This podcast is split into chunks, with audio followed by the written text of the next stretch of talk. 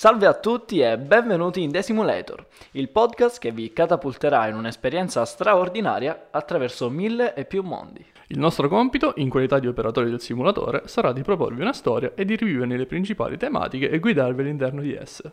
Nello speciale di oggi vi parleremo di come la pandemia ha influenzato l'anno che abbiamo appena trascorso e di come sicuramente cambierà quelli che verranno, perché in fondo la Terra ha fatto un giro attorno al Sole ma mica ha schiacciato il reset. Eh sì, purtroppo quest'anno... Diciamo... Da dimenticare. Esatto, no, più che da dimenticare è da, da ricordare, sarà a finire nei libri di storia sicuramente, eh, ma secondo me non sarà l'ultima volta che sentiremo parlare di pandemie globali. No, assolutamente. No, Come non è l'inizio. stata la prima volta, non, non, sarà neanche l'ultima. Questa diciamo che è stata eh, più recentemente quella che ha coinvolto maggiormente il mondo intero, mentre magari prima le pandemie colpivano determinate aree, determinate zone. Ora, a causa di quella che è la globalizzazione, anche la facilità con cui uno si può spostare da una parte del mondo all'altra eh, e quindi abbiamo visto ecco una pandemia che sì perché se ci pensate tutti. fino a cioè fosse successo cento anni fa, magari appunto si sarebbe limitata in quell'area geografica cinese e non sarebbe, diciamo, sfociato in tutto il mondo. Quindi sì, anche come la globalizzazione abbia influenzato questo eh, sicuramente. Invece quest'anno ci ha messo quanto? Quattro mesi a raggiungere tutto il mondo. Sì, infatti. Tempi record. La cosa che ha colpito di più di questo virus non è stata tanto la mortalità, anche se ha fatto più o meno un milione e mezzo di, di morti. Eh, ma è stato quant- è stata diciamo quello che è l'impatto psicologico l'impatto sulla popolazione. psicologico esatto. Eh, perché i governi eh, su per giù sono riusciti a prendere delle precauzioni in tempi record anche parlando direttamente dell'Italia che è, riusc- che è stata una delle prime nazioni a, a prendere precauzioni quindi a attuare un, loca- un lockdown nazionale noi italiani siamo stati quasi i pionieri dell'Occidente nel tenere a bada il virus. Tut- noi siamo stati sotto osservazione da parte di tutte le nazioni del mondo quando in quel di febbraio siamo stati colpiti dal coronavirus, primi in Europa, e per, non per questo saremo gli ultimi, ma siamo riusciti comunque a attuare un piano di contenimento abbastanza valido, che poi tra l'altro hanno attuato anche molti altri paesi del mondo. Sì, è un piano di contenimento eh, che comunque ha funzionato, ha sicuramente ridotto i contagi, ma è stato molto pesante a livello psicologico. Eh, ovviamente ha colpito diversamente le varie fasce eh, di età, eh, come per esempio ha avuto un impatto diverso sui giovani rispetto che magari sulla classe lavorativa, un altro impatto invece ehm, sulle classi mh, di anziani per esempio magari i giovani si sono visti privati di quelle che sono anche le, le esperienze che si vivono nell'infanzia, che sono quelle che ti formano, quelle che tutti ricordiamo come puramente felici. Eh, gli adolescenti, gli della nostra vita. Esatto, gli adolescenti hanno perso quelli che sono anche anni di formazione. Esatto. Una formazione, magari sviluppare quella che è una maturità eh, che senza il contatto comunque con gli altri diventa molto più difficile da sviluppare, mentre magari le classi lavorative eh, sono quelle che hanno subito di più questo impatto psicologico perché persone che hanno perso il lavoro... Eh... A livello economico è stato una batosta non, non indifferente, anzi cambierà la nostra politica monetaria per molti anni. Per non parlare sì della, della classe degli anziani che eh, si è vista privata degli affetti dei cari eh, e diciamocelo è stata quella più a rischio e quindi magari con una eh, paura dietro tutta questa situazione. Esatto, secondo me soprattutto per noi giovani la paura del Covid non era tanto quello di prenderselo, cioè venire infettati noi stessi, ma quanto quello di trasmetterlo alle persone a noi care, esatto. specialmente per quelli che vivono ancora nel nucleo familiare, magari escono, vengono contagiati anche se asintomatici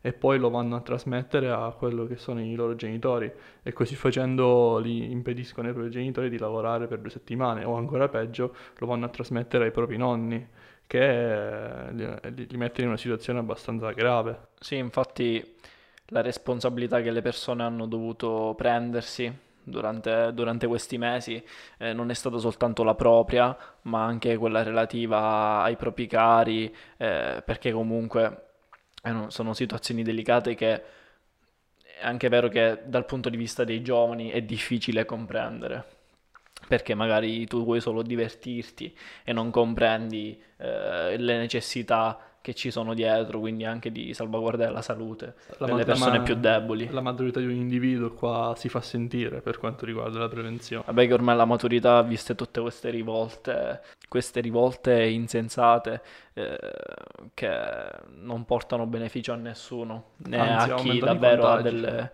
ha delle motivazioni per poter protestare, ma lo fa in modo giusto, né chi cerca comunque di, di trovare delle soluzioni.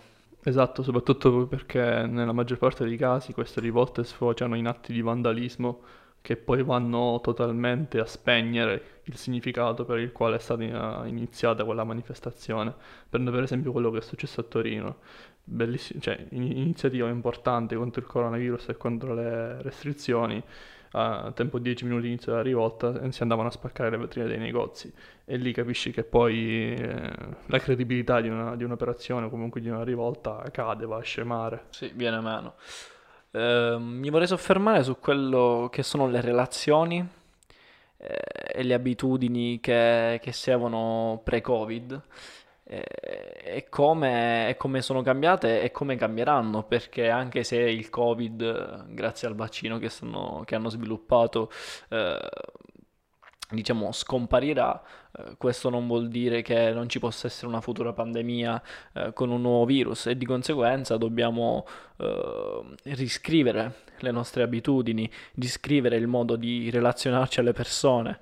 Eh, abbiamo capito in questi mesi quanto sia davvero importante quello che, quello che è l'altro. Quindi con gli amici a scuola, eh, con la ragazza, eh, ma un, anche la più insignificante forma di relazione che tu prima davi per scontato, eh, salutare mm, andare a, a, trovare i propri nonni, uh, uscire con gli amici il sabato sera. Sì, diciamo che mm, la pandemia, in particolare il lockdown, ci ha insegnato anche a, ad apprezzare le piccole cose che prima davamo per scontato, cose appunto che pensavamo fossero parte della nostra quotidianità e appunto non davamo tanto peso perché ci sembravano appunto normali, come un, un virus ci ha, ci ha insegnato che in realtà queste cose non sono così tanto scontate, ma bisogna dargli il peso che hanno. Esatto, sono quasi dei privilegi poter avere queste libertà. Sì. Abbiamo scoperto anche che la relazione con le altre persone è tutto, perché senza di quello eh, perdiamo anche una parte, secondo me, di noi stessi. Cioè noi ci riconosciamo anche in quella che è un'interazione con l'altro, eh, di qualunque tipo. Eh, noi ci scopriamo anche attraverso le interazioni con gli altri e quindi questo, questo rinchiuderci in noi stessi può essere sì servito per, eh, per motivo di, di, introspezione, di crescita personale, ma da un altro punto di vista secondo me non è sostenibile a lungo termine. Sì, e più che altro abbiamo tutti bisogno di confrontarci con qualcuno che la può pensare anche in una maniera diversa da noi, ma che comunque appunto eh, aiuta a, ad, ad, accrescere il nostro bagaglio delle esperienze, del, anche delle conoscenze che abbiamo. E limitare questo, ad esempio, a una videochiamata su Skype eh, è stato... È un po' triste, divertente per quanto Divertente per certi versi, ma, ma triste per, per, molti altri. Sì, un'altra notizia di cui vorrei parlare è che sicuramente sarà oggetto di discussione nel 2021 è delle nuove tecnologie delle nuove tecnologie che si stanno formando e che vedono sempre eh, di più il fondersi eh, dell'essere umano con le tecnologie. Ormai la tecnologia non è più un oggetto, ma andrà a far parte dell'essere umano in sé per, per migliorarlo, perché diciamocelo, eh, da un certo punto di vista noi esseri umani siamo inferiori alle macchine e quindi abbiamo bisogno del loro aiuto. Eh, posso portare come esempio eh, Neuralink di Elon Musk, che sta sviluppando eh, dei, dei, processori che andranno impiantati direttamente nel cervello e che andranno a interagire con gli impulsi nervosi in modo da, per esempio, scegliere che tipo di musica ascoltare direttamente pensandolo o ad eseguire un qualunque tipo di azione eh, semplicemente attraverso il pensiero, ormai si vanno a eliminare anche quelli che sono, anche quello che è il tocco. andando a mancare proprio il mezzo fisico dell'input, che sia tas- esso la tastiera o lo schermo dello smartphone. Perché è definito troppo lento, mentre gli impulsi nervosi sono la cosa di più veloce di cui può soffrire l'uomo. Eh, quindi ancora prima di fare tu pensi e quindi di conseguenza eh, il, questo progetto si vuole inserire in quell'ambito. Sì, che alla fine una di quelle, delle critiche a cui è stato fatto appunto questa, questo progetto è stato anche il fatto che così l'uomo, diciamo appunto, si eh, diventa un, un'unica cosa con la macchina. E in realtà eh, Elon Musk poi ha risposto a queste critiche dicendo che già è così, solo che i tempi sono eh, i tempi appunto di una ricerca, appunto come dicevi tu, di, della musica, eh, sono normali li consideriamo, ma non sono i più veloci, perché appunto quello del pensiero è il più veloce, quindi alla fine sarebbe, non sarebbe un cambiare le nostre abitudini, ma ehm, diciamo diminuire il tempo con cui facciamo le nostre cose. Alla fine è soltanto quello, come dice appunto Musk. Mi chiedo onestamente se sia così, perché da un certo punto di vista posso dargli ragione, perché se ora venisse qualcuno e dicesse non voglio questo processore impiantato nel mio cervello perché andrebbe a controllare i miei pensieri magari, ma se ci riflettete, oggi il telefono comunque controlla i nostri pensieri eh, indirettamente attraverso tutti gli impulsi, gli stimoli eh, che ci manda. Quindi, come dice magari Elon Musk, eh, sarebbe mh, mm, solo un'ottimizzazione dei tempi in pratica.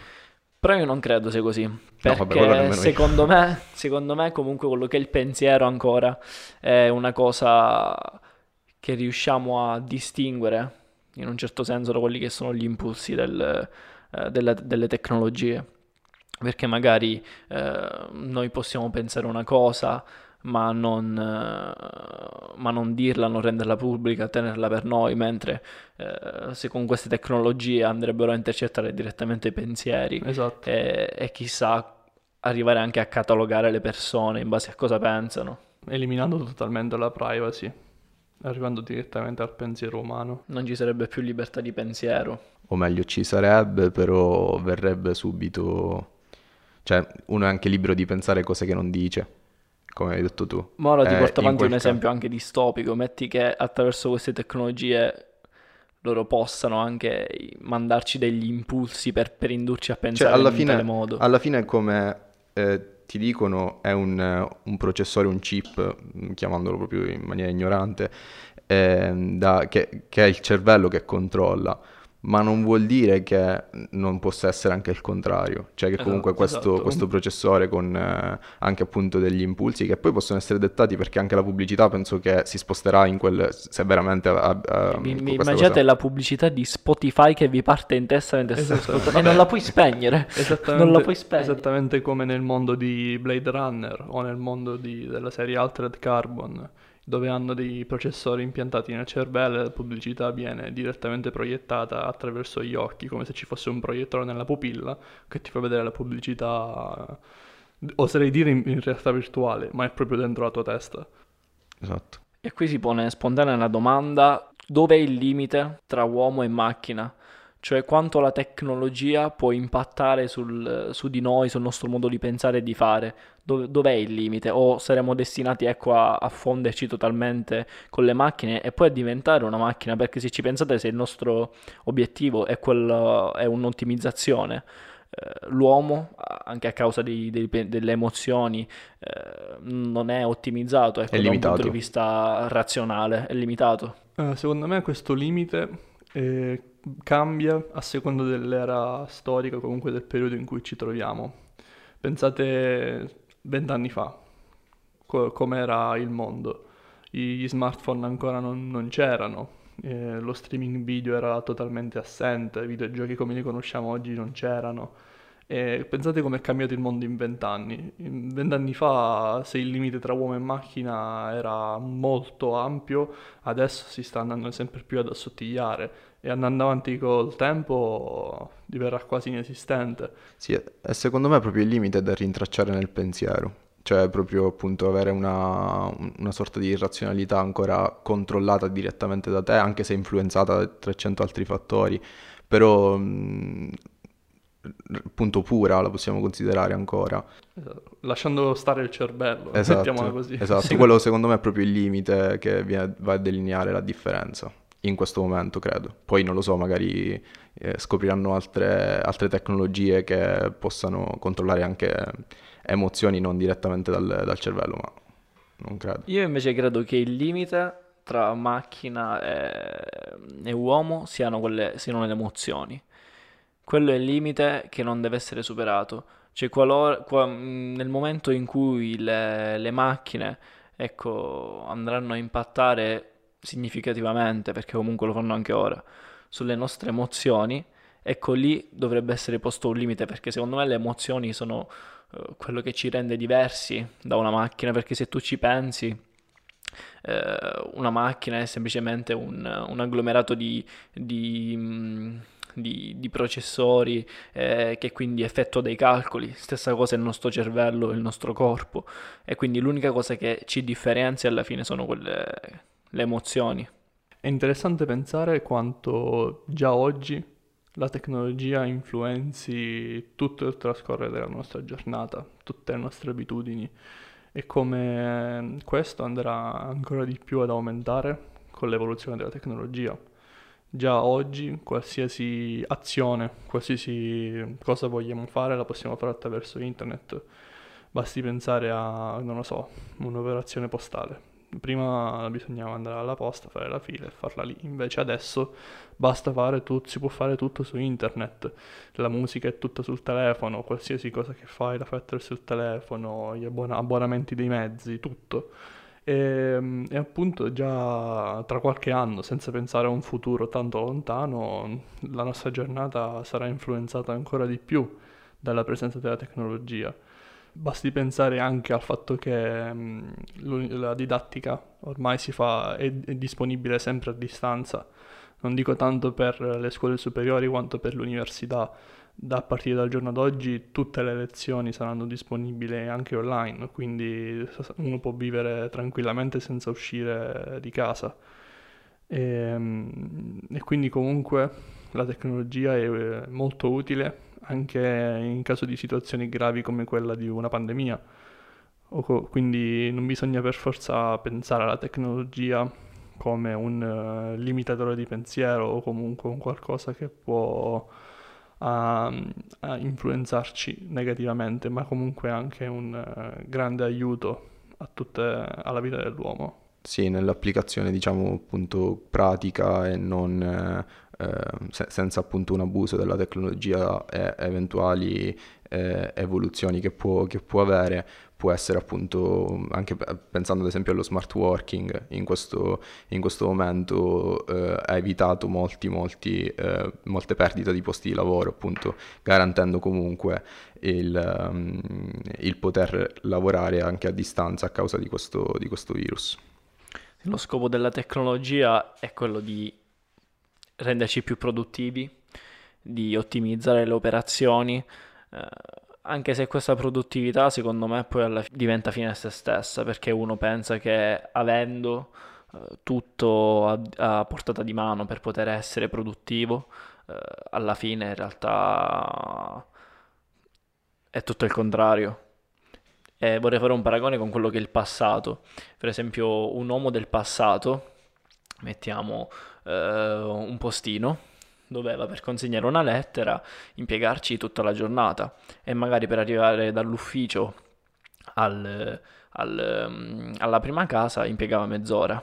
E quindi per il, per il, postino quella era la produttività, cioè riuscire a finire entro la giornata eh, quelle mansioni. Eh, non poteva fare di più perché i mezzi non ce li aveva.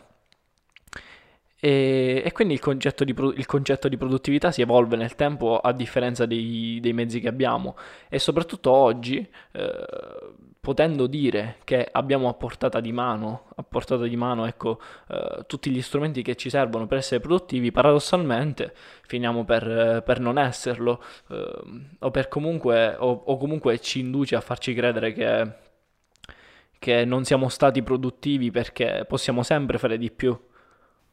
Sì, questo è un pensiero che comunque si può ricercare nella, proprio nel sistema economico e capitalista che, che, che, possiamo, che, possiamo, vivere tutti i giorni. Cioè se pensi ad esempio alle prime tecnologie proprio in senso stretto, si parla ad esempio della ruota, dell'aratro, che prima il contadino ci metteva appunto come dicevi tu molto più tempo per svolgere quell'attività e produrre un tot di, di raccolto e con quella, con quella tecnologia lì eh, aumenta la produttività, diminuisce lo sforzo del contadino che quindi può produrre di più ehm, e in pratica è quello per riuscire appunto a, anche a ricavarne di più dal, da, da quello che raccoglieva. Esatto, il concetto di produttività è un concetto molto tipico della concezione capitalista. Infatti, come hai detto tu prima, eh, la produttività dipende sia dal periodo storico in cui ci troviamo, soprattutto dai mezzi a nostra disposizione. Eh, mi trovo totalmente d'accordo su quello che hai detto tu, infatti mh, al giorno d'oggi si parla sempre di produttività. Oggi sono stato molto produttivo, l'altro giorno no, ma invece paragonando la, la, una produttività del giorno d'oggi a quella di una ventina di anni fa, noi siamo sempre produttivi. Basti pensare al um, scorrere su Instagram, è vero che lo consideriamo molto improduttivo, ma allo stesso tempo ci può informare allo stesso livello di leggere un articolo di giornale. Ora, questo è un esempio molto, molto utopico, però il concetto è quello. Oggi alcuni settori lavorativi non esistono più, oppure sono stati radicalmente cambiati. D'altra parte però se mm, pensate anche a, alle miriade di informazioni che ci mette a disposizione internet, ehm, adesso, cioè oggi come oggi, è molto difficile non essere non sentirsi informati su qualcosa, o perlomeno se non sei eh, ferrato su un argomento, basta googolare in due minuti eh, e di, quel, di, quell'argomento ne puoi essere proprio uno dei... Padrone. Sì, proprio padrone, B- basta leggerti un paio di articoli, magari di persone appunto che di quell'argomento ne sanno abbastanza e con una rapidità allucinante in dieci minuti hai eh, una, una conoscenza abbastanza serrata di quell'argomento. Però paradossalmente eh, oggi c'è sì più informazione rispetto a ieri, ma c'è anche più disinformazione perché claro. sono aumentate le fake news, quindi è anche più facile perdersi in questo mare di notizie eh, non sai mai qual è la notizia vera, la notizia sbagliata, ognuno racconta la propria versione, c'è anche chi si diverte a, a diffondere notizie false semplicemente per, per, ehm, per attirare più, più lettori. Sì, anche, anche, non notizie false, ma il titolo eh, acchiappa... Il clickbait. Esatto. Clickbait. Esatto, il, il, il, cosiddetto clickbait è proprio quello. Magari la notizia è vera, effettivamente dice que- i, i, fatti che sono successi, ma il titolo, usando giochi di parole, può anche far eh, travisare quello che all- alla fine l- l'articolo dice e portare appunto il lettore a cliccare soltanto per, eh, per avere numeri. Paradossalmente la tecnologia che dovrebbe aiutarci a migliorare, a migliorarci, a migliorarci e a migliorare le nostre vite, in realtà amplifica sia quelli che sono i lati positivi, eh, quindi del, dell'essere umano, la produttività, eh, l'informazione eh, e chi più ne più ne metta, sia anche quelli negativi. Porta agli estremi anche quello che è un'alienazione da, dalla società, dagli altri, ti rende più facile anche isolarti eh, e chiuderti in te stesso. Aumenta anche quello che è il lato cattivo delle persone, quindi la rabbia eh, se ne vede molta di più eh, perché su internet a causa dell'anonimato ognuno si sente libero di esprimere il proprio pensiero incurante eh, del, del, fatto che possa offendere gli altri. Esatto, il, l'internet amplifica la libertà di, espres- di, espressione in entrambi i lati, sia quello positivo sia quello negativo. Positivo perché tutti, assolutamente tutti, hanno la possibilità di dire quello che vogliono, ma dal lato negativo eh, hanno la possibilità di dire quello che vogliono in forma anonima, abusando di questo potere, diffondendo cattive notizie o eh, insultando, tant'è che sono stati inventati nuovi reati come il cyberbullismo o il... Um, Freeze Drubox. Freeze, Drubox. o, i, o un qualsivoglia reato informatico che sia. Sì, diciamo, possiamo sintetizzare il tutto dicendo che internet è un amplificatore di cose buone e automaticamente anche del loro contrario. Esatto, ci ha permesso di fare questo podcast che vi Sì. ricordo che trovate su YouTube, Instagram e Spotify. Con questo è tutto, Vi auguriamo buon anno. vi auguriamo un buon un anno buon 2021, che vi porti bene. e ci vediamo nella prossima opera. Bella!